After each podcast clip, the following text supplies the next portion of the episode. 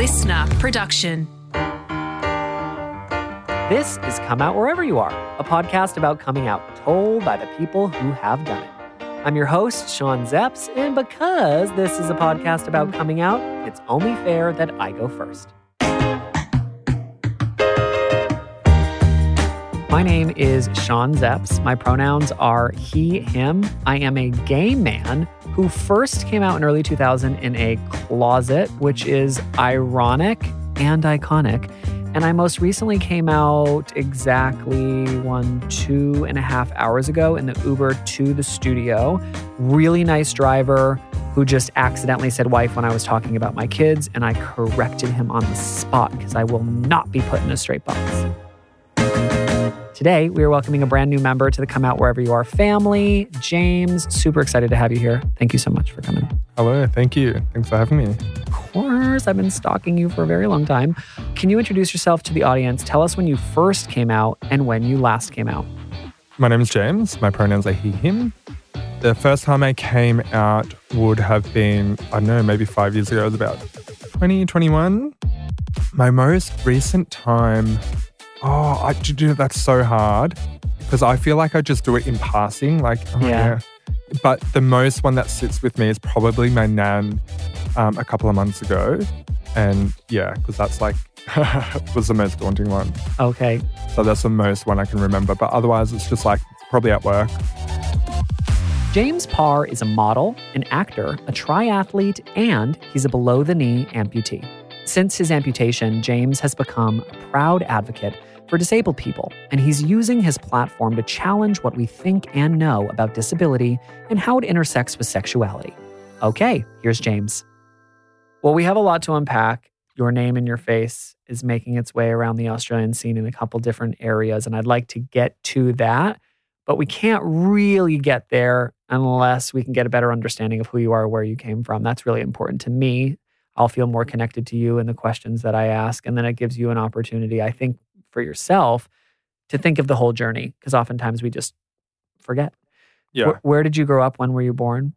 So um, I'm 25. So I was born in 1996. Slay. Um, and so I grew up in Deniliquin, very rural. Um, you know, the closest like major city from there is um, Echuca, which is on the border of Victoria and New South Wales. Yep, so yep. very country. Um, the population reflecting now, like I find it's more retired old people. okay. Um, it's like they go there to retire and just to settle. Do you think of that area in retrospect as accepting? Like, were there diverse types of people as far as race or culture is concerned? Or was it very like one note, people who were different, not really accepted? Mm, yeah. Um, it was very different groups. So um, Chuka has a lot of First Nations community, Okay. and I too am First Nations, my dad's side of the family. So I was with them, and um, look, I only, yeah, I only lived there for a couple of years and then went to Cobram. So they're all the same pretty much area. Um, Echuca, I wasn't there for long. And then Cobram, I moved there at the end of year nine and um, I wasn't accepted at the start. Um, no one liked me. I actually ran away from my dad around 13, 14 Wow. with, with just a backpack. You did not. True story. Yeah. Wow. Okay. Do you want to unpack that? Is it Yeah, let's go. so? Um, what was your childhood like with your dad growing up? horrible. Okay. um, uh, especially after my mum died. Um, around 13, I finally was like, I need to leave. Like, I just don't want to be here anymore. And yeah, I went to the phone booth and called my nan on 1 800 reverse and got on my little razor scooter and I ran away. Oh, James, I'm so sorry. I'm sorry that you lost your mom so young, and I'm sorry that you're put in that situation. Yeah. You don't know when you're young. It becomes your normal. And so to imagine that that was just the script in your head and you thought, well, this is the status quo. I don't know anything else. I'm eight. Yeah. and that it would take so long for you to kind of come to terms with the reality of like, well, this is really unsafe and this is not normal and I should get out of here. Yeah. Come to the point where I was like, this is where the cycle stops. And I just, yeah, I just always wanted better and wanted I just didn't know how to get it. Yeah. And then just it come to that time where I was like, all right, I think the best thing for me to do right now is to is to leave. And I never wanted to go home. Like even school, I would go to school. I never fucking wanted to go home. It was so hard. Like walking home, I was like, oh, someone want to hang out. Like, Of course. yeah, If it's not a safe or a loving place, what's the point? exactly. What came first in like the chicken or the egg story? Um, running away or realizing that you were different sexually? Probably running away. Okay. Um, I don't think in that environment I sort of had any scope for anything else because Yeah. my my life and my world was consumed by that and Mm. probably living in fear most of it. Totally. So I don't think I looked or thought about too much else. Um, so is that the chicken or the egg? Oh, a good question. Throwing it back on me, table is Yeah. turned. I mean, that is what I thought. Having studied psychology, I imagined that that was your truth because I often hear it as a textbook response, which is there's way too much for you in fight or flight to Mm. take into consideration your personal interests or your a romantic life. You're like trying to stay alive, and you've been gracious enough with your story that we now know that. Mm. So at 13, you run away. Where do you go? Yeah, so my nan picked me up. Then she, um, I had just sort of like reconnected with my dad's sister, so my auntie. And yeah, so I went there. I lived there until I was 18. Um, then I was just like, oh, I have nowhere to go. I just need to get through this. As soon as I was 18, I, I, I moved out. So Wow. So obviously, no reason to sugarcoat it. Not a very great childhood. no, no, no. Um, you know, different aspects of it. But in a way, I'm still so grateful I had that childhood. as crazy as it sounds, because I wouldn't be where I was today and I wouldn't be doing what I'm today. Sure. And I would say there's a lot of confidence and comfort. You're a good listener. You're very observant, very people person. And that comes from somewhere. And maybe for you, it came from needing to have those skills. Absolutely. Because I would have any opportunity to connect with someone outside, I would. Yeah. Then that childhood really gave me the resilience for what I then needed later on in life, There you go. Which we can get to that. Yes, we will. But um, yeah, so I'm still super grateful. Um, as hard as it was, as crazy as it was, it is what it is. That's beautiful. I can either sit here and reflect on it and think, why me? Or, you know, and I did and I did do that for a little bit. But then I was like, nah, fuck that. Like I need to take back that power and own it. When we hear the rest of your story, I think it will make a little more sense why it's so important to hear all of this. Yeah. So, at what point did you realize you've moved out of your father's grasp and you're in a, Yep. a little better environment, though clearly not great? Is it between 13 and 18 that you start to question maybe your sexuality? Yeah, yeah, I did. When I went and lived in Cobram, I started to then, but in high school, I was so into girls and that scene that I didn't think about boys or anything like that. Okay. And, you know, I would always have the whole growing up people like, Are you gay? Are you this? I'm like, No, because I didn't know at that time. And I also, there's like this thing with me that I don't want to be and I don't want to do what people tell me to do. hmm And so part of me was like just shutting it off because I was like, I'm not going to be what you want me to be. But in high school, I also figured out to get with girls easier. They assumed I was gay. So I would get in their circle, would be best friends. Then I would get with girls. Wow. That was my way in. Yeah, yeah, It's like yeah. a little trick. okay. And it worked. I've only ever heard that from men who, straight men who are flamboyant or like a, just naturally have that kind of Yeah. charisma and charm that they've been able to use it to their power, or like ballet dancers who are straight who are like, yeah, that's how I got in. Did you enjoy it? Is it a part of something that you really enjoyed back then? Yeah, yeah. Um, nothing wrong. I was then with a girl for two and a half years. Mhm. Um, once we broke up, which is a great story, we'll get there. Once we broke up is when I started to explore and when I started to think. Okay. So the main reason we broke up is it was back in high school around year 12 was when Snapchat came out. Yep. Snapchat was a big thing.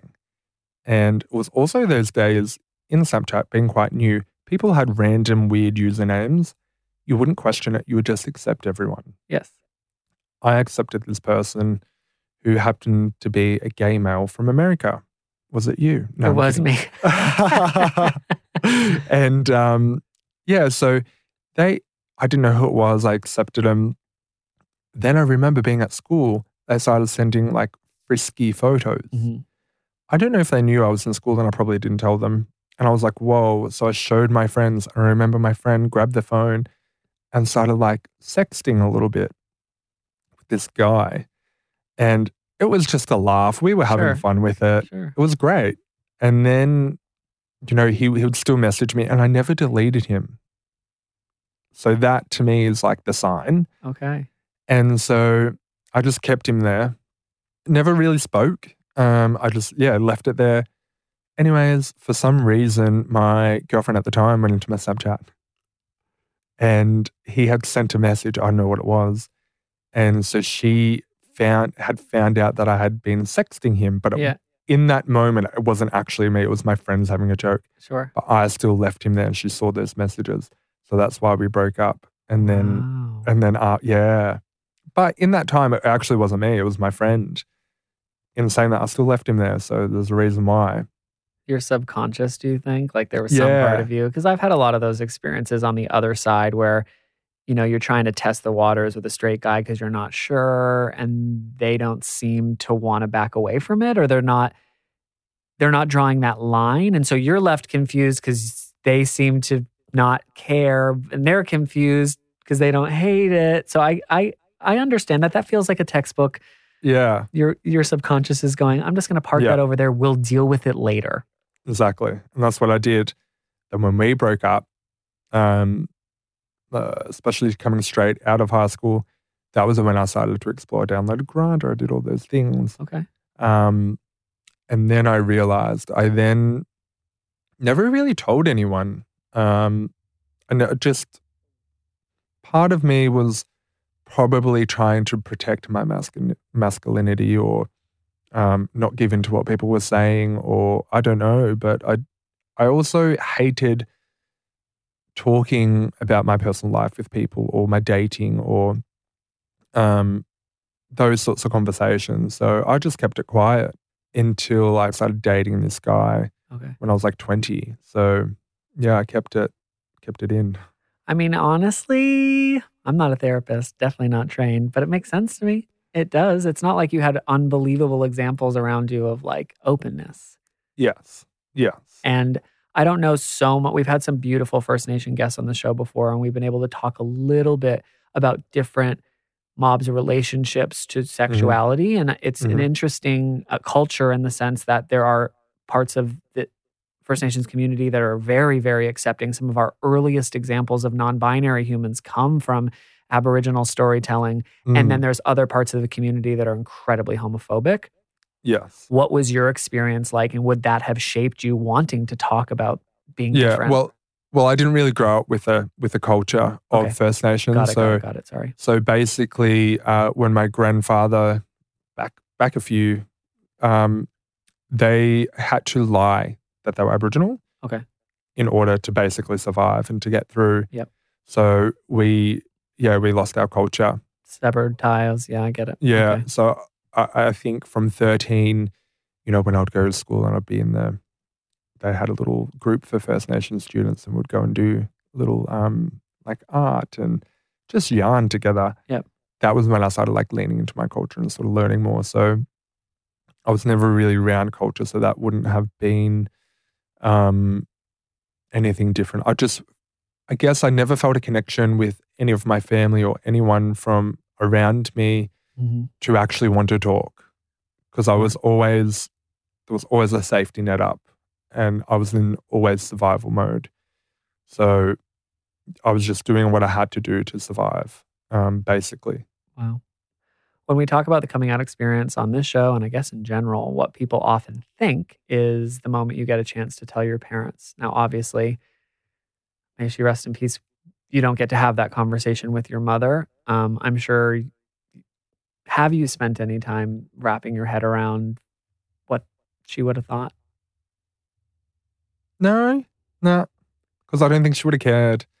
I th- I think my mum just like was I don't know, she was just always so happy and um anything I would do she loved. So I think even when I was a little shit, like I was a hard freaking uh, toddler. And I know I was like I would get on a three four wheeler at the age of three and nip down the paddock. I would jump on her horse and go for a ride. If that, like my dad would chase after me when I did something naughty, I'd be like, oh yeah, just go jump on the horse. You can't catch me. Like I gave him hell. So Mm. she still loved everything I did. So I don't think she would ever, ever have an issue. Yeah. But I have thought about it. I'm like, oh, I wonder. Or I even wonder back then if she ever had a suspicion. Yeah, I'm wondering too. Like she obviously Yeah. thought you were extremely special and you are, but sometimes there is an intuition that parents have. I have intuitions about my children that you cannot tell me are wrong. I just know these Absolutely. things. And I Yeah. you know, she died when you were eight, you said? Yeah. You know, that's some of those fundamental years that my parents said they knew by that by then, 100% both of them. So I, I wouldn't be shocked if maybe, just maybe. Mm, I wonder that. But then I'm like, I was a very, very mask, like Mm. very cis boy when I was growing up, up Okay. until like 10. Have you Um, ever had a chance to tell any other family, or did you really kind of sever ties? Uh, like, for example, does your father know anything about your truth? My dad, yeah, he does now. Okay. Um, my two sisters, has a relationship with them. And I know when I came out to them, I was like, oh, like, I know one sister's got a big mouth. Um, and I was like, he's not to know. Like, I don't, I just never wanted to cross that line. And I was like, he's not in my life. I'm not in his. I got a restraining order on him when I ran away. Like, I just wanted nothing to do with him. Yep. So I, I put up those boundaries, but they were, he still would have known. I don't know what he thinks or what he's said or Okay. anything like that. How did your sisters respond? They were chill. Oh, good. Everyone was so chill. So how it happened is basically I was on Tinder one day, matched with this guy. We met up for coffee. So he was from the UK, but he was just traveling here in Australia. And yeah, I don't know. It was just like this thing that really um like an awakening for me because I never thought back then I was still sort of like finding figuring out what was happening. I was sexually attracted to men, but I had never felt a connection or feelings for another man. So I was like, I don't know what's happening here. Is it just a sexual thing? Is it just an intimate thing? Yeah. It was something um, that, yeah, I was still trying to figure out. And I was very picky with um, men and doing anything. So I was still figuring that. When I met him and we went out for coffee, I was like, oh, okay, there's a connection here. Like I felt it now. And I had never experienced that before. And so, um, yeah, he was in Melbourne at the time. I was living in Cobram. So I went back home to Cobram. I was like, hey, like, um, because you're from the UK, like if you ever want to see koala or kangaroo, come down to Cobram for the weekend. And so he came down to Cobram and we spent the whole weekend together. And I remember the day I had to take him back to the train station to get to Melbourne. I like woke up like nearly crying. I was like, I don't like that was so hard for me to like get rid of him in a way. And we, yeah, I, I didn't know how he felt as well. I just like really fell into this connection. Mm. And then um, I dropped him off at the train station. It was horrible. But then he was still in Australia for like another month. So what I would do, wherever he was on the weekend, I would go and we'd spend the time together.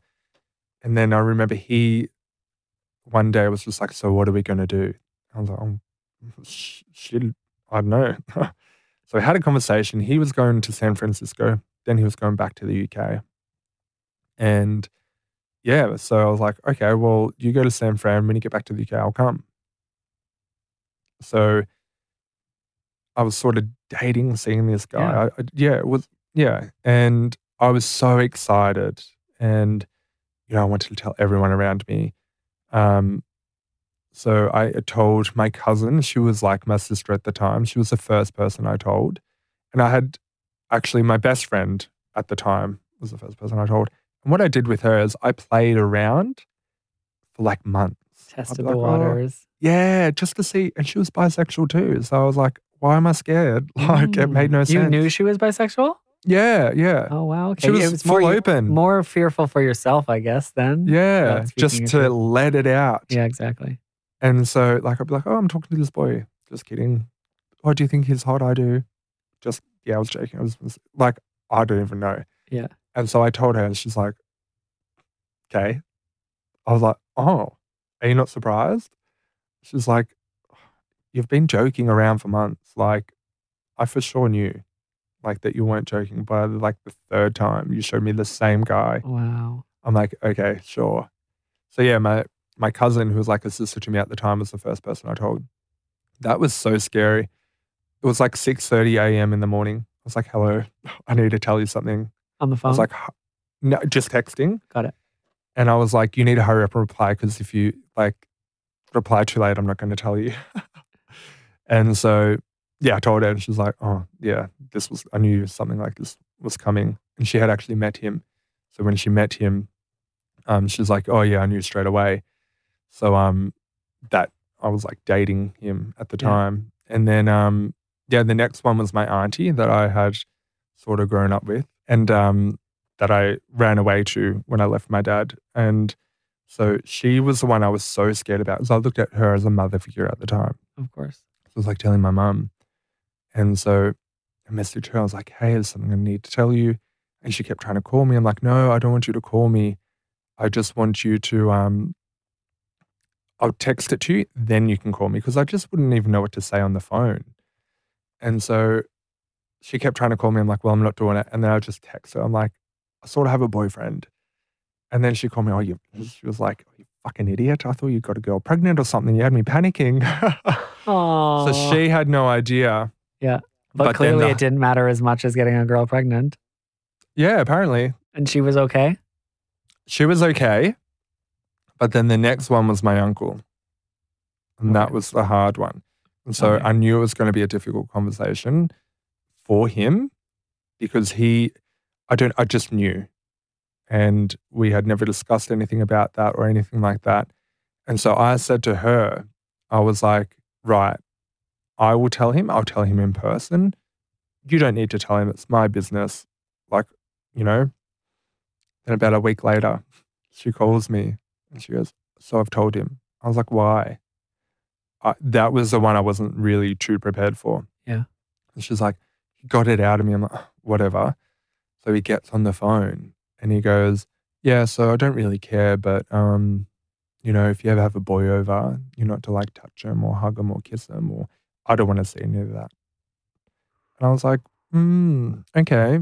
So, and I just said to him, I was like, look, if it was a girl or a boy or whoever it was, I probably wouldn't do that in a family setting, anyways. As such, like, I'm just not that type of person to have have it over the top. Yeah. And so um, I said, but if I wanted to, I damn well will. I don't care what you think. And he was like, Well, I don't want to see it. I was like, I don't care what you don't want to see. If you don't want to see, look away. That's really your problem, not mine. I love so it. yeah. Um yeah. But then the the big one was my nan, which I didn't tell till like last year. We are building up higher and higher and higher, aren't yeah. Just keeps going. Okay. So the Nan, were you nervous about Nan? Yeah, I didn't tell her till last year. Okay. And why didn't you Um, tell her? So she she's very religious. Yep. I just didn't know what her um what her thoughts were around it. And so I was so nervous. Yeah. And um basically I um last year had a about 2 months before I told her, had a conversation with her and you know she would take me to Sunday school and I remember there was this boy that she bought um around from Sunday school for like a play day and we played Xbox and stuff together. Now, the second he left, I looked, I was like, yeah, he's gay. To her? Yeah, to her. Yeah. She's like, what? I was like 10. And she's like, what? I was like, he's so gay. Can't you tell? I just knew he was. hmm So two months before I actually came out to her, she goes, we were sitting there and she goes, oh, do you remember from Sunday school? Yep. And straight away, I'm like, he's come out. Oh. Yeah. And Did she he? goes, yeah, yep. and she and she's gone, you know, so he just came out as gay. I was like, oh, okay.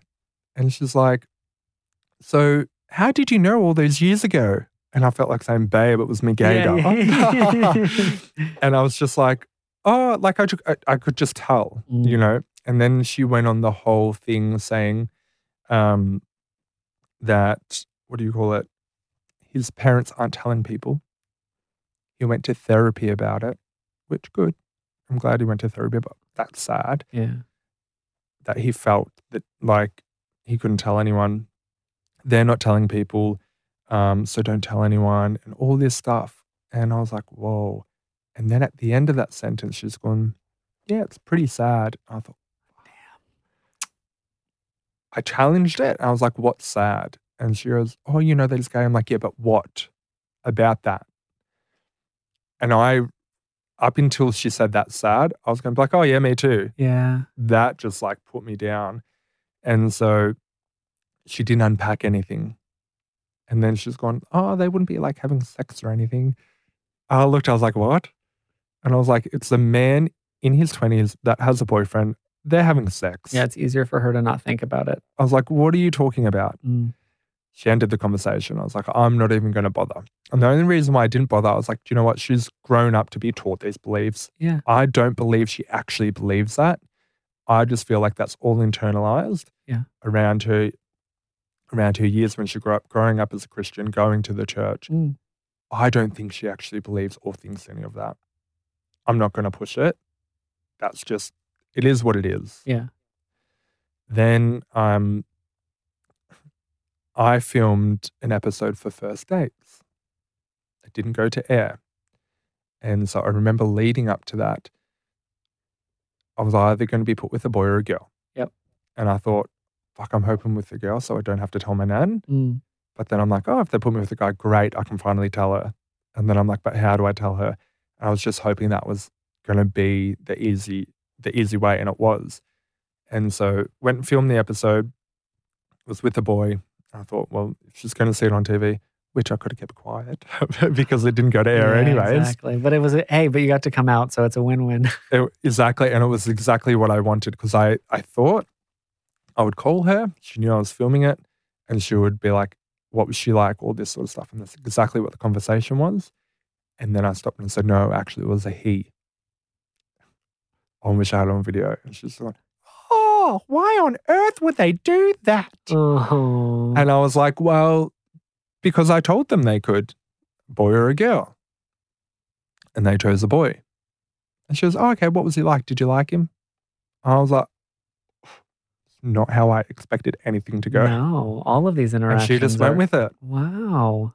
Yeah. You know, it's interesting. You said something about you not believing that she believed it, and I was nodding along. For those of you Mhm. who can't see my face, because I, I believe in my bones that often what it takes is someone being connected to someone who's different to challenge their actual values and beliefs. And part of me thinks the love of a grandchild, ah, the second, like it's sad because it's someone else's problem. That's what she said about that other boy. It's sad. Yeah. Oh, it's sad for their parents. And also, it is sad if you're much older and you have been around for that long, you have gone through history and seen how sad it is to be gay. And it's not Yes. unjust, is it? It- Right. And so you would be like, oh, that's sad for them and sad for their family. And it's just sad. And so she's not wrong. I mean, she would be wrong now, seeing how wonderful our lives can be. And then the moment that it's someone that she knows and loves, it's forced to become a problem for her to, to deal with, you know? Exactly. And I and I don't think I think I was right in saying that she didn't actually believe that because she never said anything like that when it happened to me. I think it was just yeah, it was just her way of talking about it and what they would have been talking about at church, maybe. Like um yeah, so that when I did, it was just a normal conversation, Mm. which I was so shocked by. And that was my most like I was like wanting to vomit. Mm. When you're coming out to all these people, and I'm sorry that I didn't ask it sooner, are you coming out as bisexual? Are you coming out as Mm. pansexual? Are you coming out as no labels at all and just talking Mhm. about liking everyone? Like, wh- what are the words that you're using throughout all Yeah. these conversations? initially went with bisexual. Now, I would still say bisexual just to expl- I don't know. I just find it an easy way to explain it. But I'm pretty fluid. Like, if I'm attracted to someone, if I like someone, done. Whether they're non-binary or they're trans or anything, I'm I'm open to anyone as long as there's a connection and there's a level of attractiveness. Great. So I usually just say bisexual, just because it's like you know, boy girl. But really, I'm sort of fluid. Like I don't really, yeah. My husband, who has been on this podcast, so if people have been listening, they're going to see a lot of similarities in the two of you, which is great. Uh, in like not liking rules and not Yeah. liking labels and not and not making sense to both of you. Like Yeah. it's like that's cool if that's what you need, but I don't need that.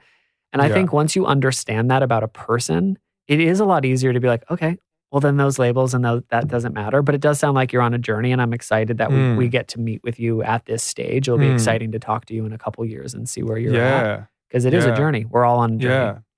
Especially with like the coming out journey. Now, this leads into like another story in itself because visually you can't see I'm an amputee, but I am an amputee. And I so I lost my leg to cancer three years ago. Yes. And so I got diagnosed with cancer a week after I had come out. No, you did not. Abs- like no, like not kidding. So the guy I was seeing at the time, he had flew off to San Francisco from Sydney. So the whole cancer thing mi- misdiagnosed. I was ten months on a waiting list um, for a benign tumor that they thought I had. Okay. I went in to have this procedure to remove the tumor that they thought was there. Yep. During that procedure, they knew straight away it was cancer. They didn't tell me anything. They just took some samples. Yep. I left the hospital. I got on a plane right straight away to Sydney. Went and met them in Sydney. That was their last weekend in Australia. And they didn't tell you anything. So you're just like living your life. they just left me. Yep. oh, that doesn't seem good at all. I know. I know.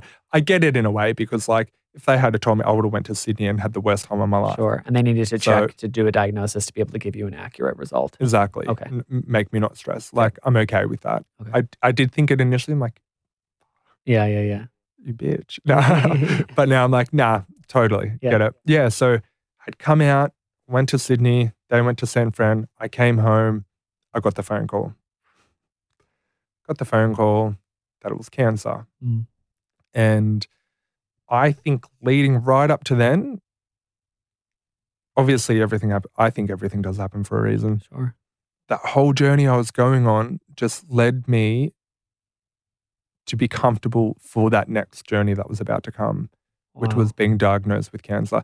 And I think up until then, you know, I was 21. So I was constantly trying to like find myself. I found myself then. I was so confident in who I was and what I was doing, but I always felt like there was something missing and that I wasn't my, I don't know, whole self and I wasn't doing what I was actually supposed to be doing. So when I got cancer, I was like, this is it. Like, I know that sounds crazy. I was like, this It is doesn't sound crazy at all. what was supposed to happen. I had chemo for three months. At 21 years old. Yeah. Yeah. It feels like a lifetime ago. I mean, now, now after all you've gone through, but I mean, I'm just thinking about the life you had and then that happening at so young. Most people haven't even lost anyone in their life by the time they're 21. yeah. The worst thing that ever happened to them is they got a bad score on their final exam, you know? Yeah. Wow. Yeah. So I think that childhood built me up Mm. to be resilient, to have all those skills and sense of self.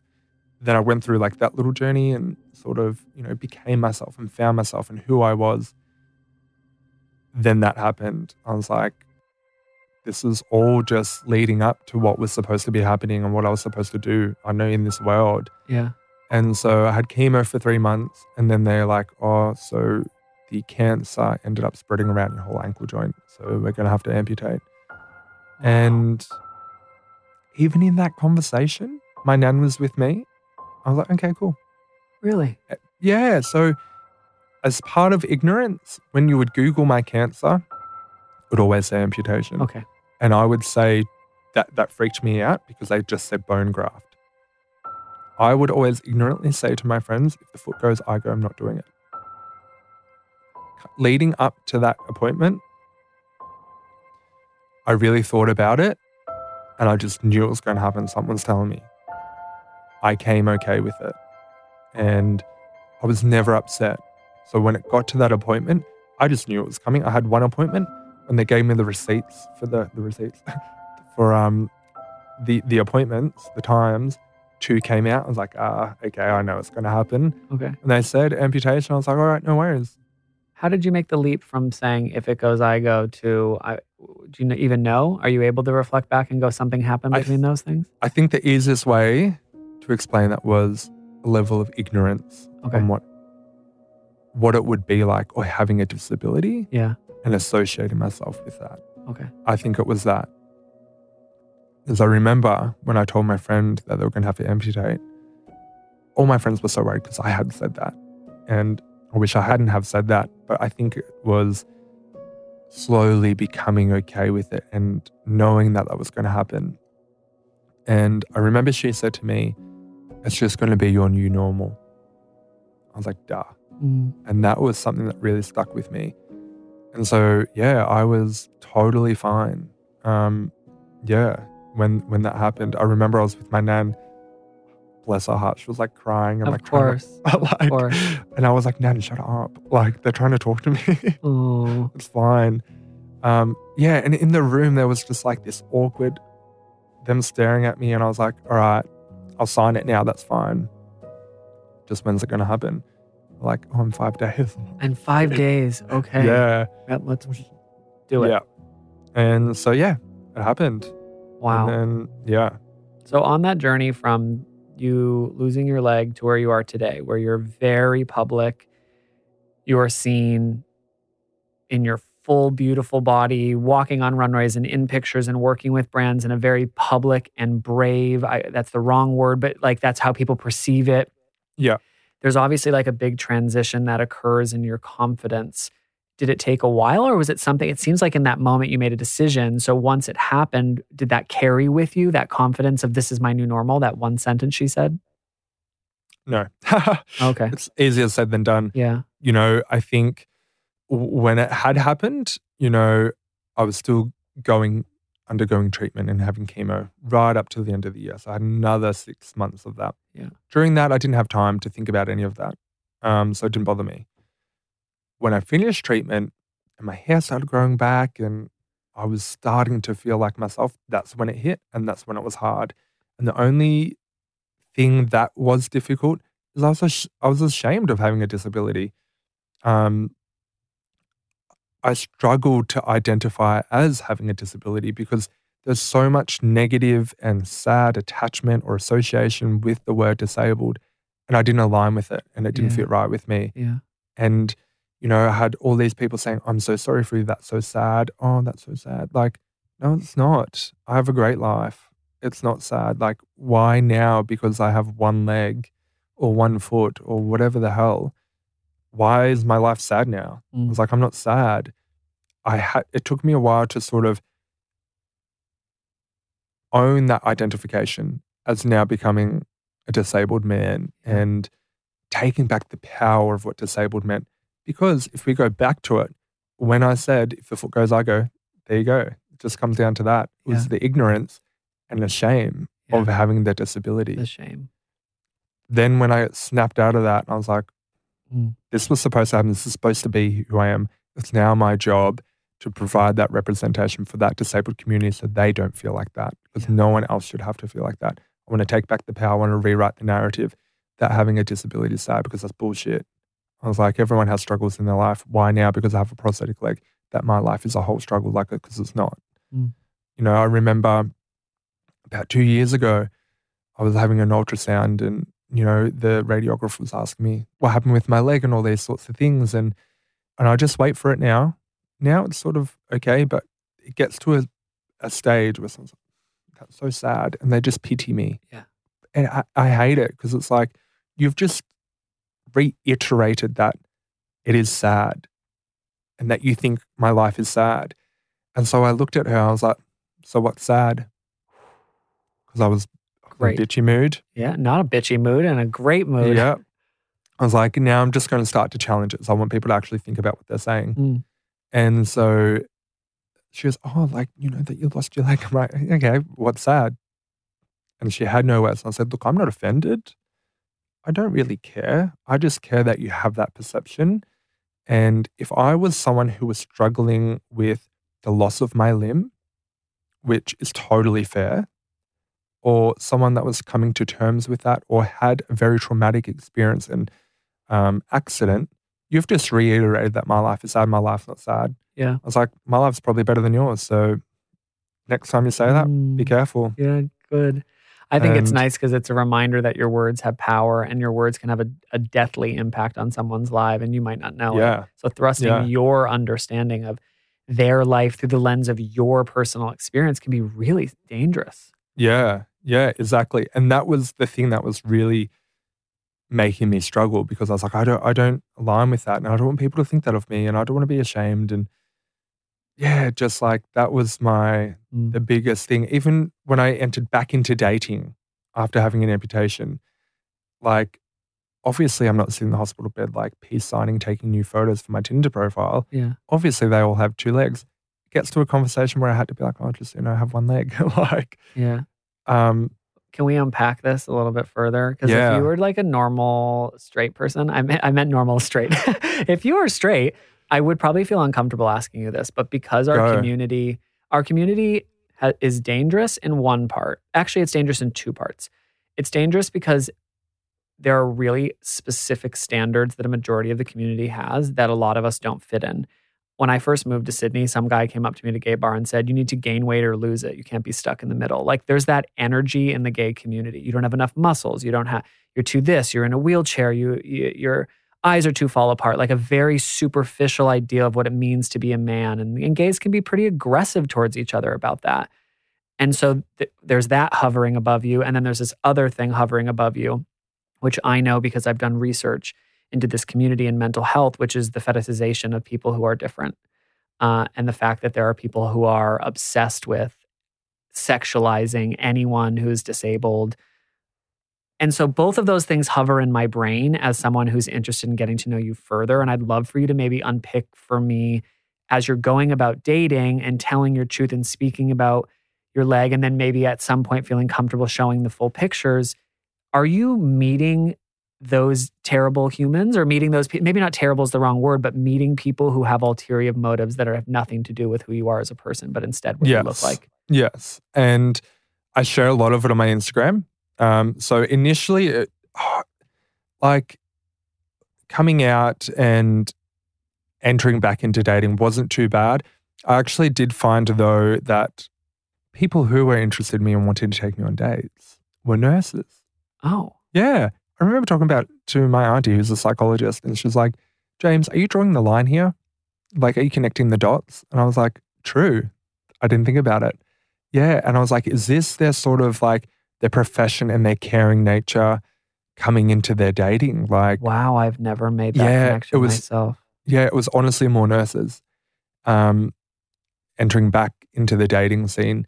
I do remember though, someone blocked me on Grindr. Um, they were very interested in me, and they were like, you, "We know the culture of Grindr," and yeah, the second I said I have one leg, blocked. Mm. Now, that person came back about a year ago. They've they've slid back into my DMs. Yeah. And I didn't even realize they were following me because I know exactly who they are. And they came back. And I'm like, why are you coming back? Like, am I more attractive now? Like, I don't know. Like, and I think Mm. maybe I am a little bit. Nah. um, and so I was like, I replied, I'm like, no, get out of these DMs. Yeah. No, I didn't say you that. You had your chance. But I was like, no. And they're like, oh, I'm like, don't message me again. And they're like, why? I'm like, because you literally blocked me on Grindr when I said I had one leg. And now you think you ha- like you have the audacity to come back. Mm. No. So, how, so how do you weed that out as someone dating and looking for authentic love? Like, are there questions that you can ask to kind of get people out of the way or to find out their truth?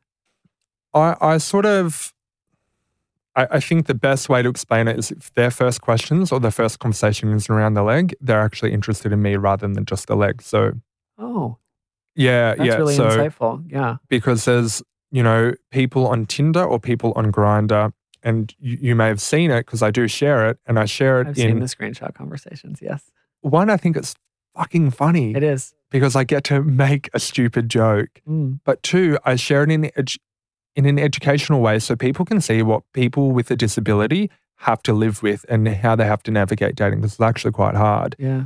Um, like I and I just got over people messaging me straight. What, hap- what happened to your leg? What happened to this? Blah blah blah.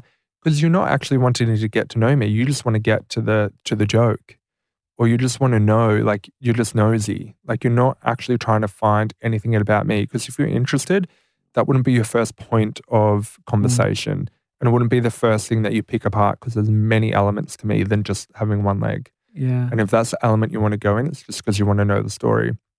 So what I do to those people is I make I make up these bizarre stories just to fuck with them, and you know, just to like have a bit of fun. And I do, yeah, I share them on Instagram, but they're sort of they're very. f- It happens quite a lot, but I say very few. Um, but generally, I haven't had too too much of a hard time. But I have had. It happened yesterday, actually Oh. um some like fetishes. Like someone commented on my TikTok and was like, "Can you show me your stump?" Wow. I was like, "Babe, pay me and I will." I mean, I have a real honest question then. Yeah, because it's happened to a lot of us. Uh, there are certain people who have a specific type and they want to Yeah. go after people that really turn them on. And I Yeah. I wouldn't say that there's anything wrong with someone only wanting No. to sleep with guys with a beard or only wanting to be with someone who's black. Like I've I've never been like solely judgmental of that. Um, and so when people ask you that question, do you are you are there moments where you're not offended? Like sometimes where you're just like, this is hot. And like they want me and I want them and like let's do this. Is that okay? yeah, yeah, th- yeah. There is because I think you know, especially the last couple of people that I have sort of like seen have never asked, and I'm like, one, have you just gone onto my Instagram and found out? Like, Yeah, yeah, yeah. because it is on there. I talk Yeah. about it.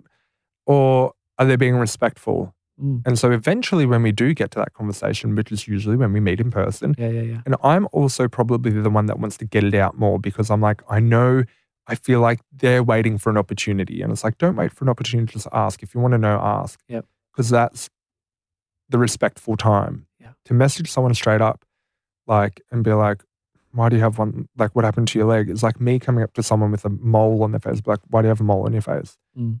I would never do that. And you would never ask someone that because that's a dumb question. Yeah, yeah, yeah, I just find it disrespectful.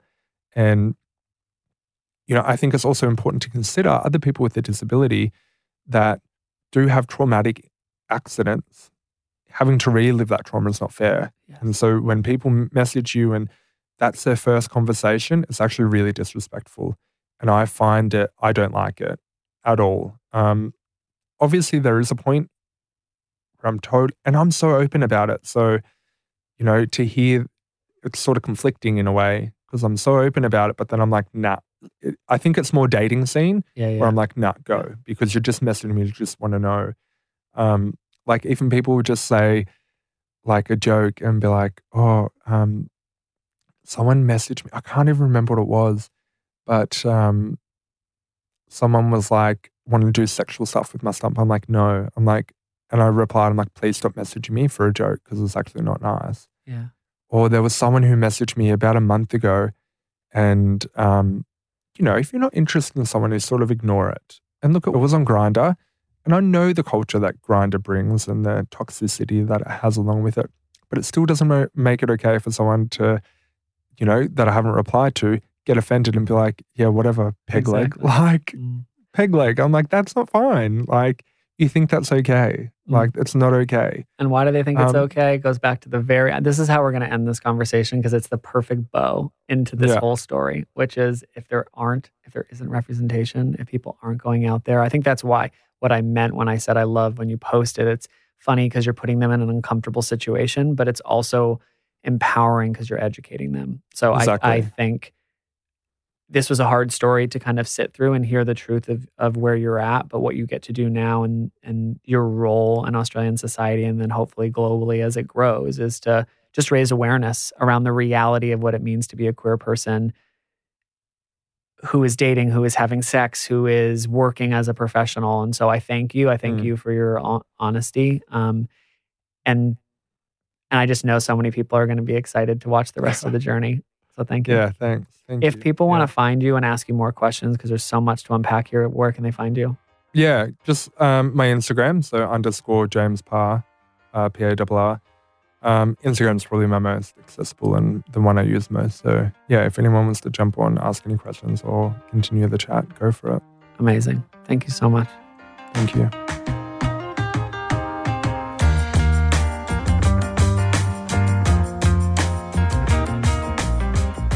Okay, we are back. How are you going? How are you feeling?